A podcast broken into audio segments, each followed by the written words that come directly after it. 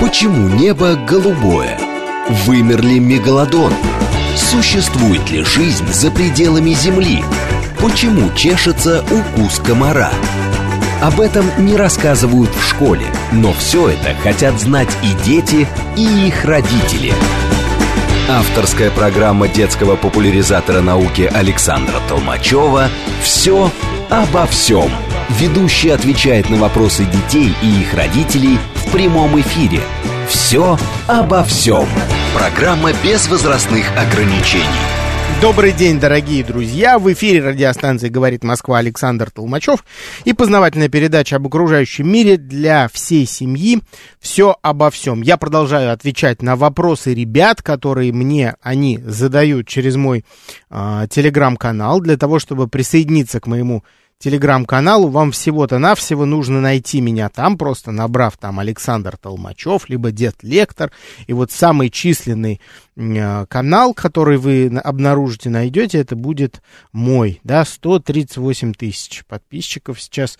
Вот, поэтому я вас, друзья мои, приглашаю туда. Там можно через мой телеграм-бот, Дед Лектор бот в одно слово, э, задавать мне вопросы, да, и э, некоторые из этих вопросов, они прозвучат прямо сейчас в э, нашем, в нашем эфире, да, друзья мои, поэтому я прямо сейчас, не откладывая, перехожу к тем вопросам, которые вы мне адресовали. Только прежде этого я бы хотел понять, что у меня с трансляцией. Видимо, не будет трансляции у меня сегодня. Ну ладно, ничего страшного. Так, может быть, по ходу дела сейчас э, что-то наладится.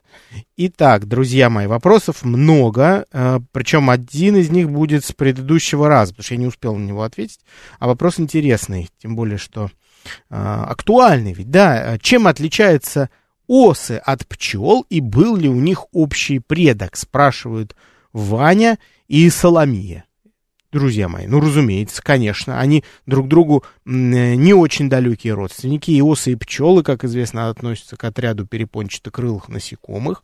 Вот, и пчела, и оса внешне э, действительно очень похожи. Они жужжат, они летают, да, они даже по цвету чем-то друг друга могут напоминать, ну, так это выглядит во всяком случае, вот, но э, при этом они э, все-таки совсем разные, да, образ жизни их сильно, э, сильно различаются, и, как мы с вами вот знаем, если на вскидку, то э, как вы знаете, пчела может погибнуть от укуса, который она причиняет человеку, а, а оса может жалить повторно и неоднократно. Так, я сейчас все-таки с трансляцией, друзья мои, сейчас налажу тут. Uh, есть, вот, да, получилось. Так, друзья мои, я приветствую тех, кто следит за мной в трансляции. И м, давайте к этому вопросу, он, он, он любопытный. Значит, действительно могут быть похожими и пчела, и оса. А, с расстояния действительно могут быть, ну, как напоминать друг другу, да, и та, и та вроде желтенькая, с полосочками. Вот, но на самом деле не, не совсем так, потому что пчелы существенно меньше, чем осы. Осы крупнее, тем более есть очень крупные осы, к которым шерсть не относится. У пчел цвет тела как бы такой приглушенный, что связано с повышенной пушистостью. И вот типичный такой, типичных полосок, которые мы можем увидеть на брюшке осы у пчелы мы не увидим. Вот такая, так, такие размытые очертания, э, отсутствие такой типичной э, узкой, э, узкого перехвата между грудью и брюшком, который мы видим у осы, у пчелы тоже мы не увидим. Вот такая повышенная пушистость указывает на образ жизни насекомого. У пчелы важнейшая ее роль в природе состоит в том, что она опыляет, активно опыляет цветковые растения.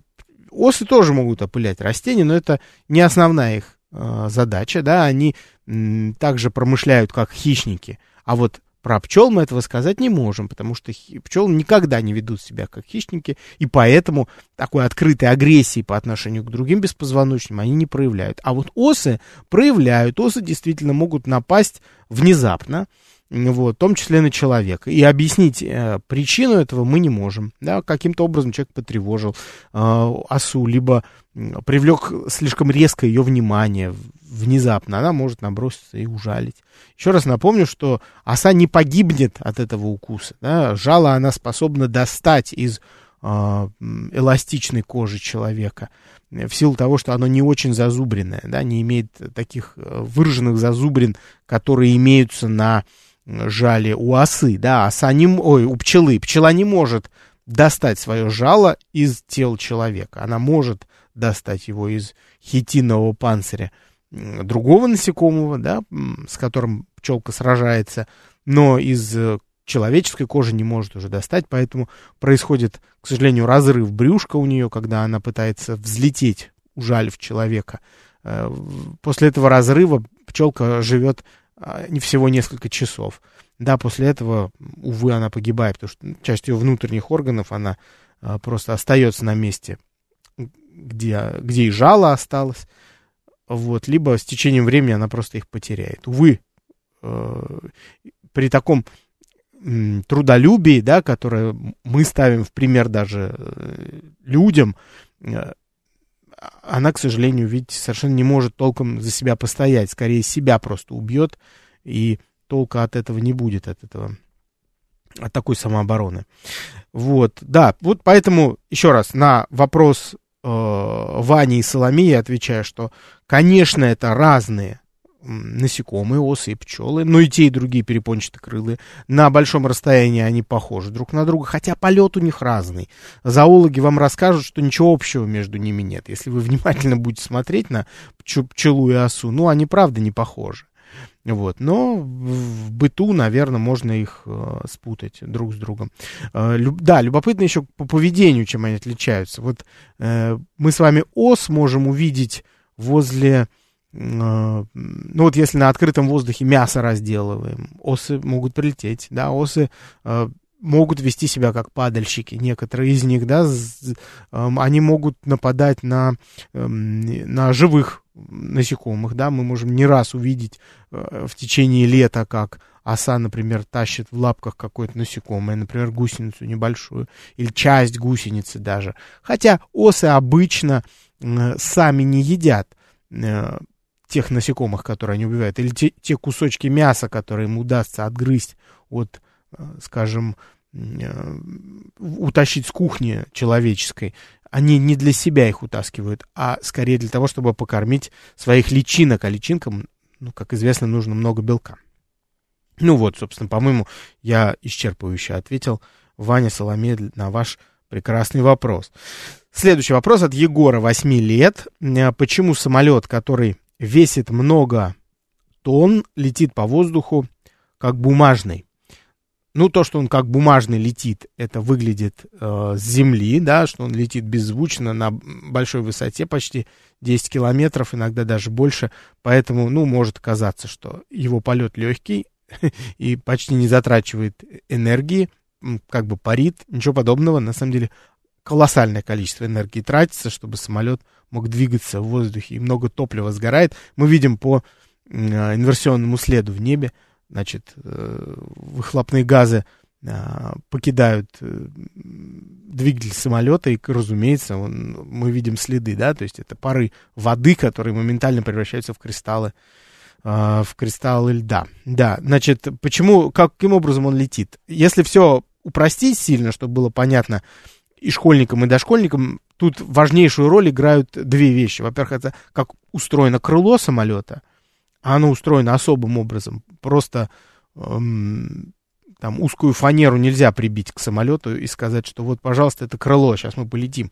Нет, так не получится. Крыло должно иметь особую форму, оно должно быть э, изогнуто сверху, и, и в нижней части оно должно быть ровное. Изогнутое сверху и ровное снизу. Благодаря этому при э, большом э, встречном движении воздуха, например, когда ветер дует с огромной силой на самолет спереди, либо, как, как варианты, и люди это использовали, самолет очень быстро движется параллельно поверхности Земли, в результате этого при встречном движении воздуха, воздух, который будет огибать крыло сверху и снизу, да, э, будет обладать разным давлением на крыло, опять же, сверху и снизу. Воздух, который будет протекать над крылом, тот самый встречный воздух, будет э, давить на само крыло меньше, чем тот воздух, который будет проходить под крылом. В результате этого э, из-за более сильного давления на крыло снизу э, будет возникать так называемая подъемная сила. Да? То есть э, воздух сам будет толкать самолет в правое и в левое крыло снизу и будет поднимать его вверх. Но для того, чтобы этот воздух начал течь сверху и снизу от крыла, самолет должен начать очень быстро двигаться вперед. И вот для этого у нас существуют двигатели самолета, да, турбины, которые э, затягивают воздух и выбрасывают его сзади, затягивают его вот как пылесосы мощные спереди, в результате чего самолет движется вперед. Вот. За счет этого начинается, за счет того самого движения параллельно Земле начинается сам взлет, когда воздух с достат... набирает достаточную скорость э, вдоль поверхности крыла, сверху и снизу, и снизу начинается, начинает действовать так называемая подъемная сила. И самолет поднимается как, в воздух, да, и какую, какую бы массу он не имел, вот как Егор спрашивает, много тонн весит, действительно. Но это совершенно никакого значения не имеет, если у него достаточно мощный двигатель. Вот, если он не сломался. Да, следующий вопрос. А, здравствуйте, можно, можете, пожалуйста, рассказать, ведь есть ли смысл в существовании паразитов, вроде глистов, вшей, а, цепней, цепней, наверное, цепней, а, их же вроде бы никто не ест, и, и они просто убивают. Да, это интересный вопрос, на самом деле, потому что вот про а, облигатных паразитов действительно часто такое вот задает. Давайте глистов возьмем как пример, ленточных червей, если мы про животных поговорим. А, какой же, какой же смысл в их существовании? Ведь, во-первых, они проводят часть жизни почти всю жизнь, да, такую большую часть жизни внутри организма другого животного. А, у них, у ленточных, возьмем их, да, у них отсутствует пищеварительная система, им совершенно не нужна она по понятным причинам, потому что все пищеварительные процессы совершаются а, за них, их хозяином, каким-то лесным животным, возьмем там оленя какого-нибудь, да, в кишечнике которого живет ленточный червь. Олень питается растительностью, э, замечательно себя чувствует, э, но в его организме, значит, размножается, живет, да, и растет ленточный червь. Он питается тем, что, чем питается олень, не обделяя его ни в коем случае. Потому что если ленточный червь, паразит, начнет обделять своего хозяина, хозяин начнет резко хуже себя чувствовать и умрет в конечном счете. А если он умрет, э, проблемы ждут и паразитов в том числе, потому что вне хозяина паразит жить не может. Поэтому задача паразитов состоит в том, чтобы не убивать своих хозяев, а, но при этом, а, ну и себя не обижать, да, то есть как-то делиться с ними все время, да, заставлять хозяина делиться с самим паразитом. Вот. И, ну, казалось бы, вот прекрасное, прекрасное сосуществование. Какой смысл в таком сосуществовании? Штука в том, что некоторые возьмем, опять же, остановимся на этом примере с ленточными червями. Ленточные черви все-таки а, в ходе цикла своего развития внутри хозяина могут приводить к поражению а, органов пищеварительной системы, к поражению печени, к поражению нервной системы. Вот. А, заболевания эти, а, конечно, отражаются на Э, жизнедеятельность, на качестве жизни, что ли, так скажем, э, вот этого лесного животного, оленя, которого мы взяли. Он становится более вялым, более слабым, он хуже переносит, скажем, зиму, да, голодные периоды, ему тяжелее. Он в конечном счете может просто погибнуть. Вот. И вот тут, э, друзья мои, мы вместе можем а, начать отвечать на вопрос, для чего же нужны эти паразиты внутрикишечные. Да для того, чтобы регулировать а, численность, с одной стороны, с другой численность вот этих оленей, например, а, а с другой стороны а, способствовать способствовать эволюционному процессу, так что ли, сказа, скажем, а, в, в для, для этих самых оленей, для того, чтобы они лучше приспосабливались к тем обстоятельствам, через которые они проходят в, в течение своей жизни, по мере того, как изменяется среда, в которой они живут, изменяется пища, изменяются э, особенности их же поведения приспособительного к тому, что происходит в окружающей среде. То есть, другими словами, ленточные черви, они как бы ухудшают, немножко ухудшают жизнь э, млекопитающих для того, чтобы те лучше приспосабливались. Здесь происходит выбраковка тех особей, которые не могут приспособиться к сожительству с ленточными червями. Они, они умирают, да, заболевают, умирают, ослабевают. Здесь ленточные черви, в нашем примере, например, с оленем, да, они помогают хищникам лесным, возьмем волка, например, да, волку гораздо легче э, охотиться на больное животное, потому что оно менее проворное, э, быстрее устает и хуже убегает, да, от хищника. В этом смысле и волк, и ленточный червь играют одну и ту же роль в природе. Они регулируют численность популяции этих самых оленей и некоторым образом способствуют тому, чтобы эта популяция э, с течением времени адаптировалась лучше к сложным условиям, в которых она живет, да? То есть олени становятся более чуткими с точки зрения органов чувств их, да, в плане слуха, в плане зрения, в плане готовности спасаться и убегать, или давать отпор иногда волчьей стаи. А с другой стороны, они приспосабливаются к тому, чтобы, развивая иммунную, иммунную систему, э, приспосабливаются к тому, чтобы, э, чтобы образ их жизни не сильно страдал в случае заражения тем или иным э, ленточным паразитом, да, гельминтом. Вот, так что ли, если коротко, вот все, что я сейчас сказал, коротко пересказать, смысл жизни э, гельминтов состоит в том, чтобы контролировать, нет, так, регулировать, почему контролировать, я сказал, регулировать численность м, своих, численность популяции своих хозяев. Вот так. Не, не сразу это понятно, я согласен с вами, да, друзья мои, не очевидно, но тем не менее. Так, теперь более веселый, легкий вопрос не такой замороченный, что ли. А, что происходит с голосом, когда мы вдыхаем гелий из шарика? Спрашивает Матвей. Во-первых, Матвей и все другие ребята, которые слушают меня, не надо так, так экспериментировать. Не надо вдыхать гелий из шарика и пытаться его выдохнуть. Сделали один разок и буди, все, не надо повторять это дело. Вот, но давайте разберемся, действительно любопытно. Вот смотрите, когда мы с вами выдыхаем просто воздух из легких, а, мы с вами выдыхаем смесь газов, в которой есть некоторое количество кислорода, где очень много азота, где есть углекислый газ. Это смесь, такая довольно плотная смесь газов. Плотная, значит, густая. Вот а, Теперь нужно усвоить, что чем более густая, плотная среда, тем медленнее в ней возможно какое-то быстрое движение. Сейчас объясню. Смотрите. Вот представьте себе корабельный винт или там винт моторной лодки.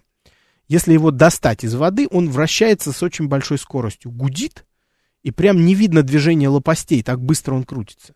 Но как только мы этот винт опустим в воду, например, в более густую, плотную среду, мы обратим внимание на то, что движение как будто замедлилось винта, винта, да? Почему? Да потому что оно действительно замедлилось, потому что винту сложнее крутиться в более густой, плотной среде.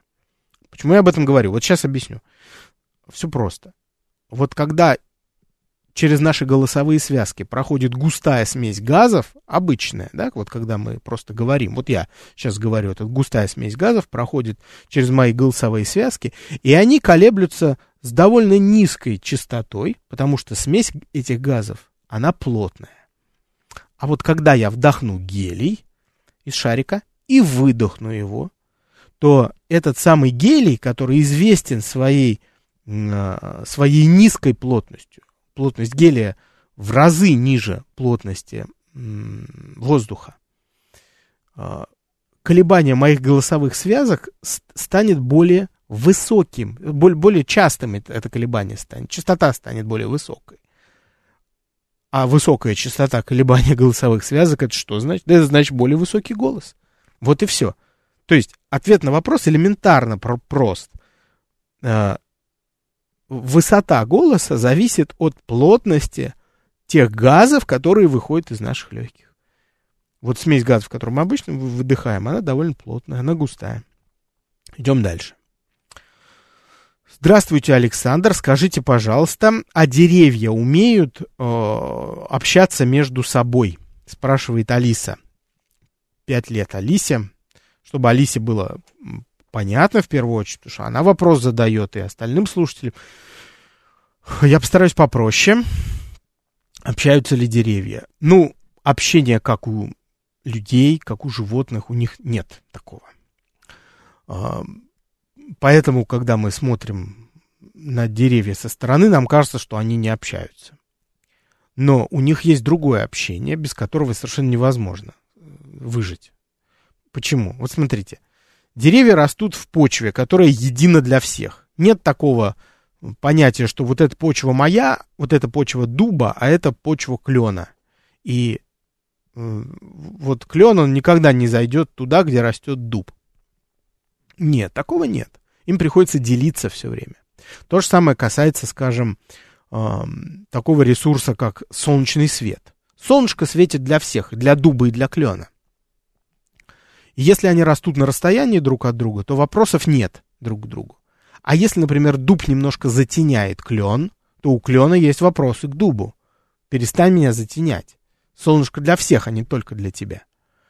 И вот тут э, деревья вынуждены с друг, с друг, друг с другом как-то договариваться. Либо друг друга просить не мешать друг другу. Как это происходит?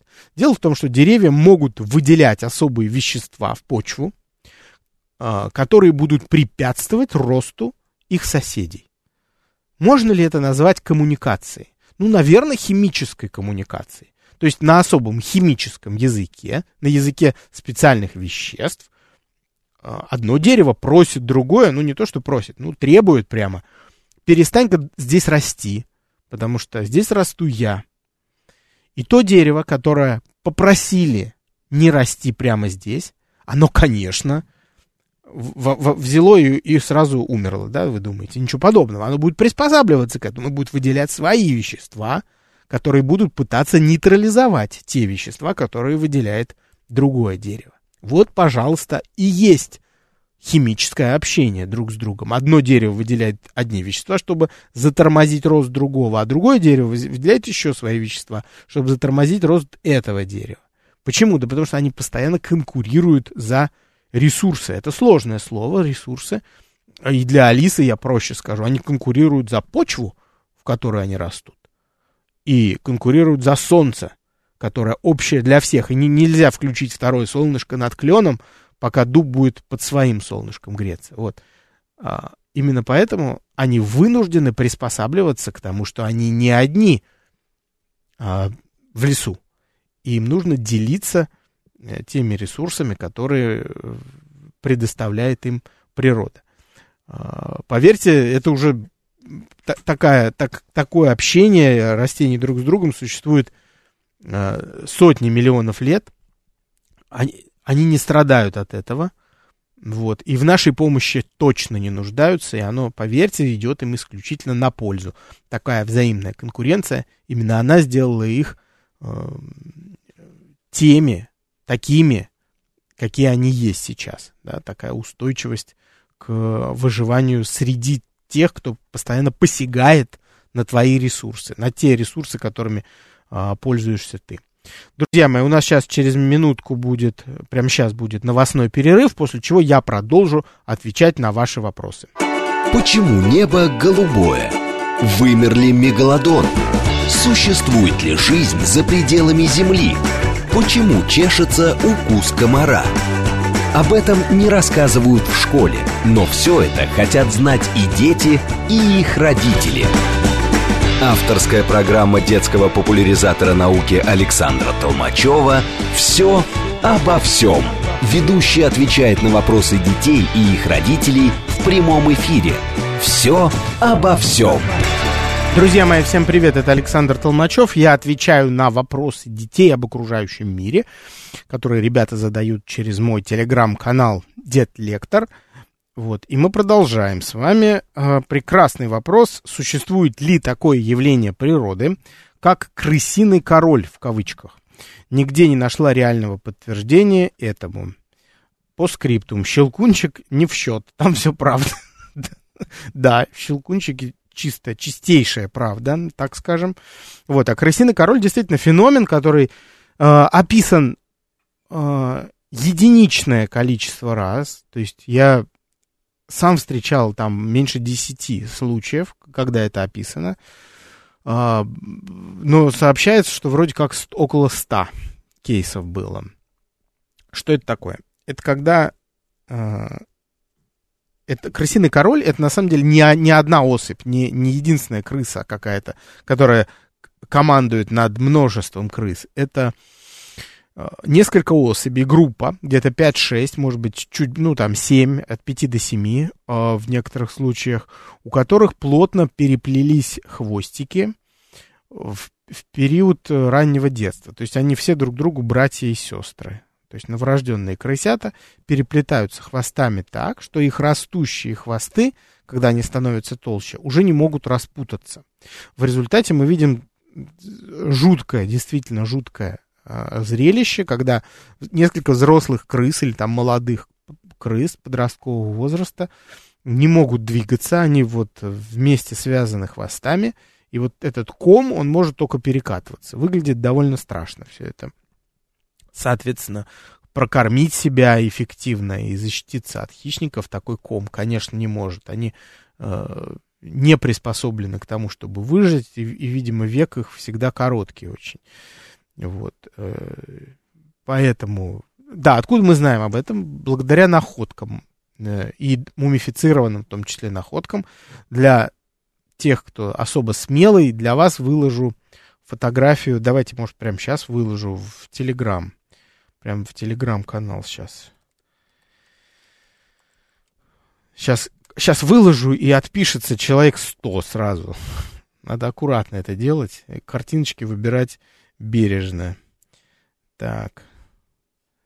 Э, так, так, так. Ищу просто картинку, где крысиный король выглядит наименее жутко. Вот за формалинина его нашел, крысиного короля. Сейчас сброшу.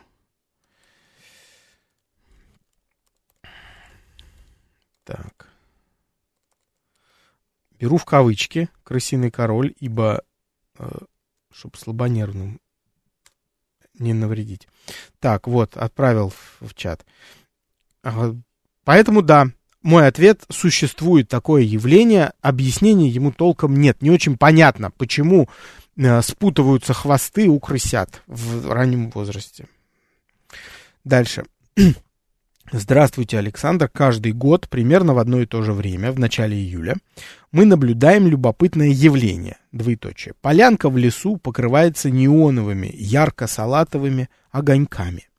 При ближайшем рассмотрении мы обнаружили, что это личинки насекомого, видимо, светится. Но вот почему они зажигаются на одном и том же месте ежегодно, мы так и не узнали.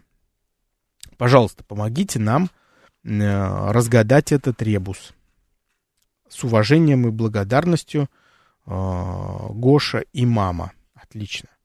Друзья мои, ну тут на самом деле совсем не сложно, не сложно, не сложно ответить на этот вопрос. Почему? Потому что именно так выглядят э, светлячки. Да, это светляки. Штука в том, что у светляков даже даже личинки обладают способностью светиться. Сейчас я верну на место нашу трансляцию. Вот так вот. Да, у, у светлячков даже личинки обладают способностью светиться. Но не, не всегда это происходит. Вот, поэтому я предполагаю, то, что вы обнаружили, это личинки жуков-светляков, которые сидят на кустиках в определенном месте, э, и, собственно, они готовы к тому, чтобы созреть в, во взрослых особей, вот, которые, для которых вот это вот общение благодаря свету, а свет это именно, это, а, а вот зажигание и мерцание в темноте это важнейший способ а, общения между самками и самцами. Почти всегда это мерцание указывает на готовность найти партнера. Вот самка отвечает мерцанием в ответ, и мерцание, оно там может означать и тоже готовность или неготовность. Это действительно сложная, сложная система коммуникации на расстоянии, но она не должна нас с вами удивлять, поскольку общение на большом расстоянии у насекомых, оно, это а, общепринятая история, да, мы же знаем, что благодаря звукам они общаются, там, цикады стрекочут очень громко, кузнечики это делают, вот, это обычная история, то есть ничего сверхъестественного здесь нету. Так, друзья, что-то у меня опять проблемы с соединением, так... Следующий вопрос. Хороший вопрос, на самом деле. Давно я его э, на него поглядываю. Хотел его взять. Так. Так. Э, нужно ли собирать опадающие листья в саду? Это отличный вопрос. Потому что, с одной стороны, если мы говорим про город, э, то нам кажется, что лучше бы собирать листья в саду, потому что Э, более аккуратным город выглядит, и газоны выглядят более аккуратными, когда на них не лежат листья неряшливо. И, в общем, ничего другого я бы тоже и не стал рекомендовать. Действительно, газон выглядит аккуратным, когда на нем не лежат прошлогодние листья, выглядят они не очень красиво. Да? Даже если их сгребли в кучу, все равно не очень красиво. А, но опять же, если мы с вами уберем э, опавшие листья, мы с вами можем создать еще одну новую проблему. Что за проблема? Смотрите, листья, которые опадают каждый год в умеренных широтах с наступлением осени, они опадают не просто так. Не, не просто так, потому что деревья хотят от них избавиться, и им там тяжело пережить зиму, хотя и это тоже. На Земле они продолжают играть важную роль это не мусор, который бросили на землю и который можно убрать. Они продолжают э, иметь значение, даже когда они уже упали и начали гнить. Опавшая листва э, необходима для того, чтобы продолжать питать травянистые растения, продолжать э, питать беспозвоночных животных, которые питаются ею. Вспомните э, дождевых червей, которые им питаются именно опавшей листвой насекомые, которые живут там в лесной подстилке. Кроме того, листва, которая плотным слоем ложится и формирует эту подстилку, как коврик, она играет роль защиты, да, такого одеяла, защищающего почву, в которой находятся корни, не забывайте, э, от быстрого промерзания, а, а весной от слишком раннего оттаивания, пока еще очень холодно. И вот э, такой такую защитную функцию выполняют все вот эти вот листья. Уже они не растут давно, но тем не менее, даже, даже гниющие листья продолжают играть важнейшую роль в жизни растений.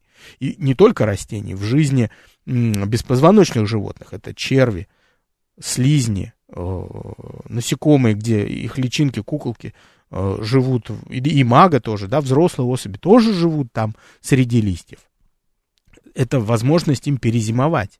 Если мы уберем с вами эту лесную подстилку из парка полностью, то мы убьем моментально все, что не может перезимовать без этой лесной подстилки. Все беспозвоночные умрут там. Через несколько зимовок, например, через пару лет, они вообще там вымрут. То есть почва перестанет э, рыхлиться червями дождевыми, их станет значительно меньше, они перестанут ее рыхлить. Исчезнут вот эти э, важнейшие капилляры, благодаря которым воздух из окружающей среды проникает к корням. Корни начнут э, промерзать. Ну, те, которые у поверхности находятся, в холодные зимы. Промерзший корень это мертвый корень, да, он уже не сможет функционировать так, как, так, как, как он раньше работал. Корни важнейшие органы э, для деревьев. Почему? Потому что благодаря им питательные вещества и вода поступают в организм всего дерева. А, вовремя начать, вовремя распуститься листве позволяют именно корни, которые на ранних этапах начинают собирать, набирать воду необходимую для э, появления зеленой листвы, а затем и цветов и прочего. Вот. Э, помимо этого, нужно понимать, что убрав листья и уничтожив всех беспозвоночных в лесной подстилке, мы просто лишим пищи птиц, которые живут в этом лесу. И даже если это, например, зерноядные птицы, которые, ну, скажем, во взрослом состоянии не питаются насекомыми, червями, э, слизнями, то в, в состоянии птенцов, да, то есть в раннем, в раннем самом детстве, они, конечно, только этим и питаются. Много белка нужно тем животным, которые продолжают свой рост. На, начали свой рост и продолжают его активный. Вот, поэтому всех птенцов родители обычно кормят именно животной пищей, которая исчезнет после того, как исчезла лесная подстилка.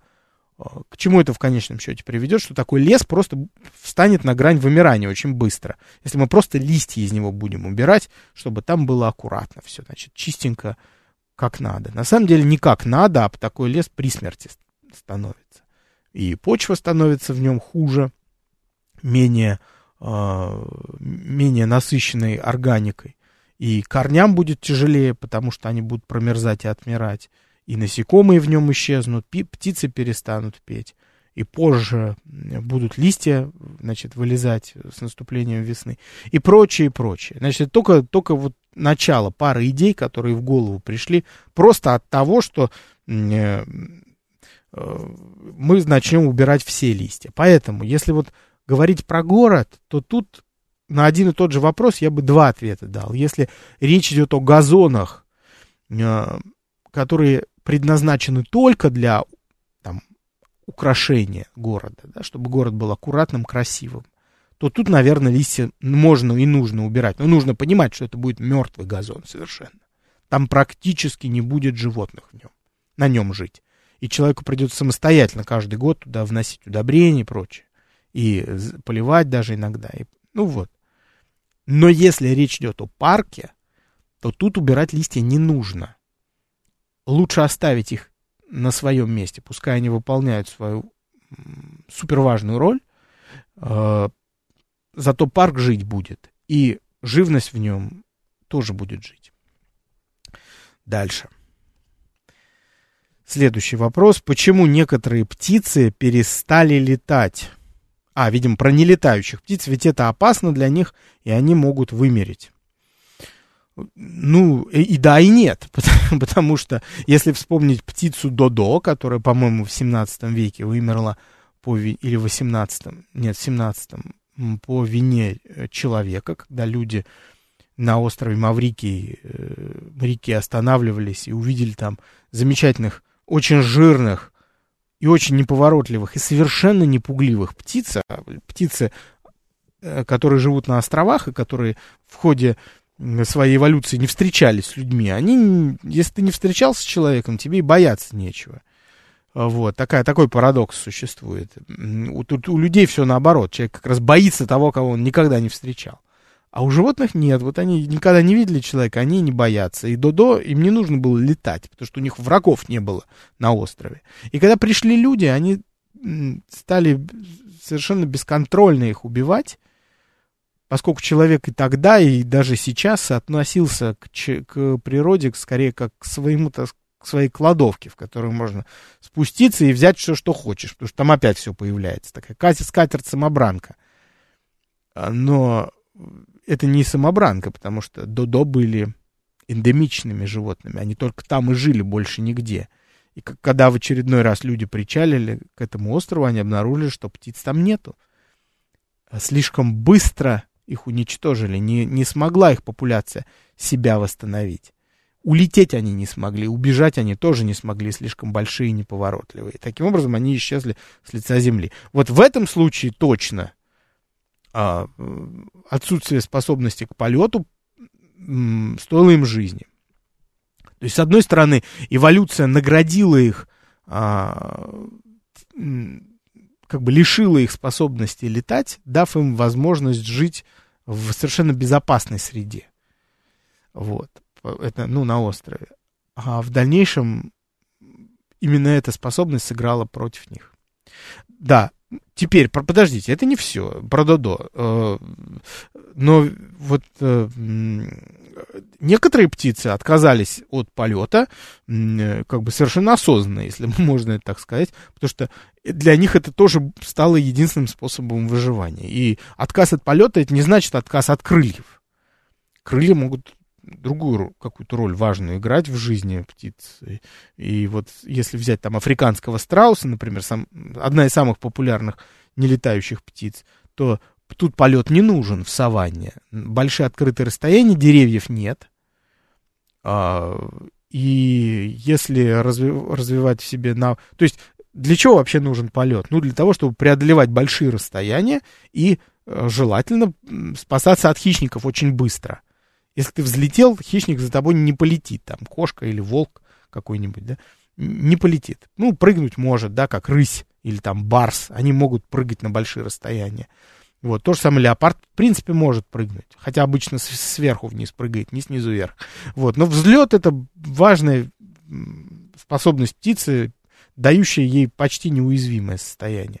Вот э, полет для, в, на открытых пространствах, где деревьев нет, в общем, не очень эффективным оказался. Гораздо эффективным, более эффективной стала способность бегать. Вот. И если ты учишься бегать быстро, убегать точнее, да, то э, следующая твоя способность, которую тебе надо развивать, это, э, это как раз э, большая сила и выносливость, чтобы бежать долго, пока хищник не может тебя, э, пока хищник бежит за тобой, да, чтобы опередить его по, по выносливости, кто дольше сможет бежать. Вот. Понятно, что эм, опираться только на выносливость нельзя, и э, необходимо было страуса наделить способностью, которая позволит им сопротивляться уже в прямой схватке с хищником, когда хищник его настигнет. Вот страус способен давать отпор напрямую, нанося удары хищнику своими лапами, когтями, да, которые прям сильно травмировать могут хищника и дискомфорт ему создать серьезный. Вот вспомните нелетающих птиц, австралийских казуаров, да, опаснейшая птица нашей планеты по, серьезным травмам, которые она может причинить человеку и хищникам. Эти когти могут э, просто убить человека. Вот, поэтому вступать в прямую там конфронтацию с Кузуар никому не рекомендую. Не забывайте, что они находятся в прямом родстве с динонихами, то есть теми самыми э, велоцирапторами, которым, на, которым, которые нам показывали в фильме «Парк юрского периода». Вот такой же способ э, самообороны у них. Вот. Что касается пингвин, да, э, значит, по поводу крыльев у, у страусов, я же начал говорить, что крылья совершенно не значит полет. Крылья страусу нужны, чтобы там создавать тень для птенцов, а, чтобы те не перегревались. Крылья нужны для того, чтобы выполнять свой ритуальный танец а, самки и самца, да. Это прям важно для них. Вот. А, что касается пингвинов, то там ведь тоже крылья есть. Тоже они потеряли способность летать. Э, открытое пространство, деревьев нету. А, опасности на суше тоже нету, что тоже важно. Угрозы никакой нет, поэтому увеличиваться в размерах сильно тоже не потребовалось. Но зато потребовалось добывать пищу, так как на суше фактически пустыня арктическая, э, антарктическая, извиняюсь, Э, значит, пришлось научиться плавать, погружаться на большую глубину, отрастить большой слой жира, который позволит не переохлаждаться в воде, а передние конечности, то бишь крылья, использовать как плавники. Вот. Таким образом, пингвины становятся самыми эффективными ныряльщиками планеты среди птиц. Вот. И поэтому отказ от полета это далеко не всегда, я возвращаюсь к вопросу, да, это далеко не всегда опасность для птицы. Это наоборот какое-то новое преимущество, которое она получает. Вот. И, дабы не перегружать себя полетом совершенно бессмысленным, лучше научиться плавать, отказаться от э, маховых перьев, вот этих громоздких, ненужных никому, э, которые в воде только тяжело тебе плавать с ними, а превратить крылышки такие, крылышки в скорее плавнички грудные, которые похожи на китовье или на рыбье. Так, еще один вопрос, наверное, последний уже. Я опять не принимаю звонки, видите, вопросов много, и хочется в, по всем пройтись. Ну, давайте в следующий раз, когда будет у нас эфир, или там уже в Телеграм мы с вами устроим, я позадаю вам тоже вопросы. Обязательно.